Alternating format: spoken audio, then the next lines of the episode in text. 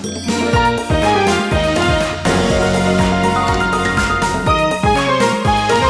てるから作るまでリサイクルの天才ライフアシストチャンネル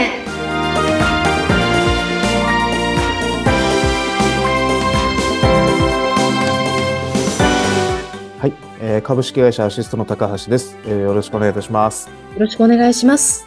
えーインタビュアーの田中智子です。高橋さんよろしくお願いします。お願いします。2月中旬に入りました。今日ははについてお話しいただきましょうか？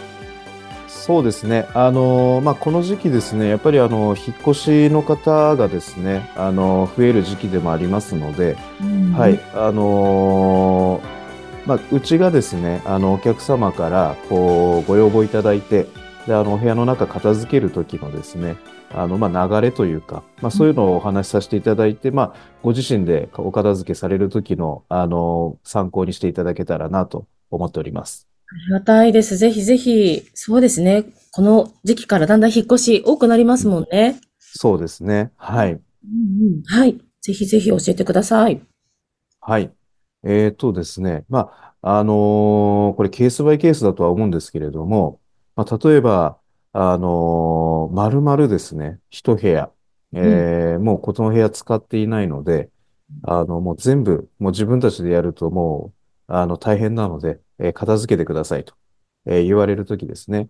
えーこういう時の、えーまあ、順番というかですね、えーやり方なんですけれども、まあ、あの、まず、えーお洋服ですね。はい。えーお洋服があれば、もうお洋服からどんどんどんどん、あの、ゴミ袋に詰めていってですね。はい。で、まずは、そういった、えーまあ、お洋服もリサイクルできるので、まあ、そういったものをまず、えー除外していくと。はい。で、その次に、あの、まあ、本棚にある本とかですね。はい。こういったものをどんどんどんどんまとめてですね。はい。で、出していきます。で、えーそこからですね、今度、あの、我々はですね、あの、まず、えー木製の家具ですね、そこから。はい。えっと、一旦部屋の中に先ほどそのまとめたお洋服とかは、こう、えー端の方にですね、こうまとめておいて、で、そこから、あのーえー木製の家具から順番にですね、どんどんどんどん運び出していって、で、あの、それをトラックにきれいにこう、テトリスみたいな感じでですね、はいい、あの、パズルのようにきれいにこう積んでいって、で、えーそこからですね、えー今度、えー次にですね、えー家電ですね。はい、冷蔵庫ですとか、洗濯機とかですね。はい、えーそういったものを、あの、今度また、えー詰めていきます。はいで、そこから、あの、袋詰めさせていただいたお洋服であったりとか、あとは、えーその次に、えー本とかですね、えー載せていって、で、最後に、あの、食器類をですね、こう入れていくっていう作業をするんですけれども、うんはい。で、要は、こう、品目ごとに分けてですね、積んでいくような形ですね。はい。なので、あの、まあ、食器類もまた、えー食器でですね、あの、まとめて、えー捨てなければいけないので、はい。。あの、食器は食器にまとめておく。で、その次に、えーリサイクルできるものを、あの、入れておく。で、その次に、えーまあ、あのえー大型家電とかですね、えー冷蔵庫、洗濯機、テレビ、えーエアコンっていうのは、えーどうしても、あの、家電リサイクル品っていうものになりますので、あのーなんていうんですかね、こう家電品捨てるときにですね、なんかこうシールを貼ったことあるかなと思うんですけど、はい。うんあれをやらなければいけないものっていうのですね。で、そして最後、あのー家具類をですね、えー木製の家具とかを、えー最後出してですね、それを細かく、えー崩してですね。はい。で、これはまた、あのー木のチップに変えるリサイクルをするんですけれども、はい。まあ、そういったその、要はですね、それぞれ全部、その分野分野で、えーリサイクルできるものの、えー順番に積んでいくっていうような形をとっています。はい。なので、一番最初には形の整っているものというかですね、は。い。まあ、そういったその、えー積み込みしやすいものからパズルのようにこう、綺麗に積んでいってですね。はい。で、どんどんどんどんその形がちゃんと整ってないものというか、っていうものをどんどん詰めていくっていうようなことをやっております。なんかすごい今の話聞いて気持ちよかったです。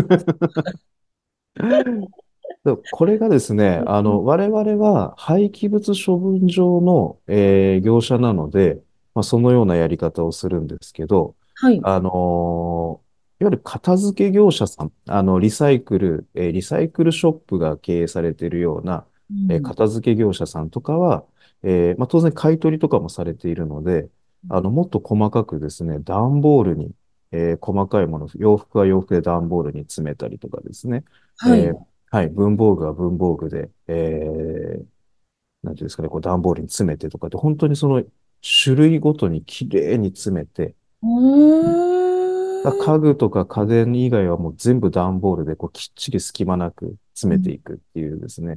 だからその目的がその、我々の場合はこう破砕してリサイクルしてとかっていうふうに、その原材料に変えていく方が目的ですけれども、はいまあ。片付け業者さんとかの場合はそれをさらにリユースするっていう目的が出てくるので、なので、あの、順番っていうのはまたそれで違ってくると思うんですけれども、はい。うーん。いや、まずは衣類ですね。そうですね。衣類を、えーまずは、えーどかしてというかですね、詰め込んで。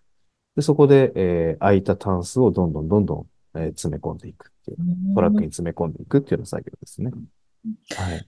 いやなんか今聞いてて、こう、全部こう、綺麗になった部屋ってすごい壮観だろうなって今思いました。物をどけそうですね。あのー皆さんやっぱそこはすごく喜ばれます。はい。うん引っ越しってなんかいいですね。そうですね。あの、やっぱり皆さん自分たちでやっていくと、あの、はいだんだんだんだんこう心が折れてしまうみたいで、はい。結局その、えー途中の状況で来てくださいっていうことで、うんみ見積もりに行かせていただくっていうですね。途中の状況でやっぱ連絡来るんですね。そうですね。はい。あー途中でもいいんですね、連絡して。あ、全然大丈夫です。はい。あの、もう全部やりますので、ということで、はい。うんやらさせていただきます。はい。詰め込むのは自分でやるんですか？それとも、あ、もう、あの、詰め込むのは、あの、もう、えー我々に振っていただければ我々が全部やります。やってくれるんですね？はい。あの、あ、いらないものに関してはですね。ああははいい。ここのものはいらないから、詰め込みを。手伝ってもらえますかっていうのはできるってことですね。そうですね。はい。そうなんですね。よくあの、ね、あの、こう、宅配業者とかだと、はい。詰め込んだ状態で、しかもテープをしてないと受け取ってくれないじゃあ、そうですね。ないですか。はい。カパって開いてると、もう、それだけ受け取ってくれなかったり、閉めてくださいって言われるんですけど、はい。そういう、あのーそうですね。逆に、あの、何も手つかずの状態で、えー任せていただく方が、うんあの、結局分別の仕方っていうのがですね、ああーのーまあ、我々はこれはこれのリサイクルっていう頭でやっているので、うんはい。ただ、あの、どうしても、あの、一般の方がですね、分けときましたって言って、こう、やっといていただくことがあるんですけれども、はい。結構いろんなのが混ざっちゃってるケースがあってですね、はい。そうするとまたこれを処分場で開けて全部こうきれいに分けていかなければいけないので、うん。であればもう最初からこちらで、えー分けながら入れていくっていうことをやっております。ああ、間違いやすい例って何かありますか？なんか一緒になっちゃってるとか。そうですね。あ、例えば、えープラスチックゴミとかなんですけれども、あの、衣装ケースですとか、えーまあ、バケツですとか、あの、本当にあの、プラスチックだけでできているものを、あの、そのまま我々はリサイクルしていくんですけれども、ただ一般の方からすると、プラスチックっていうくくりがですね、例えばおもちゃだったりとか。はいうんまあ、そういったのも、あの、プラスチックだろうということで、こう、プラスチックにこう混ざっていたりとかですね。であとは、あのーなんていうんですかね、こう、塩ビ素材の、こう、フィギュアというか、あの、よく、あの、ウルトラマンとか仮面ライダーの、こう、ソフトビニールでできた、はい。ああいったのも、あの、一緒に混ざっていることがあるんですけれども、はい。はい。これは、えっとですね、まあ、プラスチック単体じゃないかって皆様からすれば、そのような認識だと思うんですけれども、あの、我々からするとちょっと別でですね、どうしても、あの、塩化ビニール素材っていうものは、えっとですね、熱を加えると、あの、その機械がですね、塩素が発生することによって、塩素濃度が高まることによって、壊れてしまうんですね。はい。で、それが、あの、その塩素濃度が結局、なんていうんですかね、こう、そういったものをこう熱を加えたりすると、それが有害物質が出たりとかっていうことがあるので、なので、基本的には塩化ビニールのものっていうのは見た目ちょっとわかんなかったりするんですけれども、っていうのは、あの、別で除外してこう分けていくんですね。はい。確かにプラスチックかと思いきや、そうなんですよね。はい。結構ありますよね、塩化ビニールの。そうですね。あのー建築資材とかで使われているのは、あのー塩化ビニールのものっていうのは多々あると思います。うんあのー例えば水道管のパイプであったりとか、は。い。まあ、外についてる雨どいだったりとかですね。はい。まあ、こういうのはなかなか家の中から出るっていうことはないと思うんですけれども、はい。あとはそうですね、皆様が使っている、普段使うのとかですと、クリアファイルとかですね。うん。はい。あれもですね、あの、一部塩化ビニールのものがあったりとかですね。はい。あ、そうか、そういうの身近ですね。そうなんですよ。だからこれがですね、混ざってしまうと、どうしてもリサイクルに不向きになってしまうので、はい。それをこう分けていかなければいけないんですね。で、ただ、あの、見た目では全然わからないので、はい。そうですね。はい。そこが難しいかもしれないですね。いや、お時間になってしまいました。またちょっとこうこの話続きで、はい。次週も教えていただければと思います。はい。はい。高橋さん、今回もありがとうございました。ありがとうございました。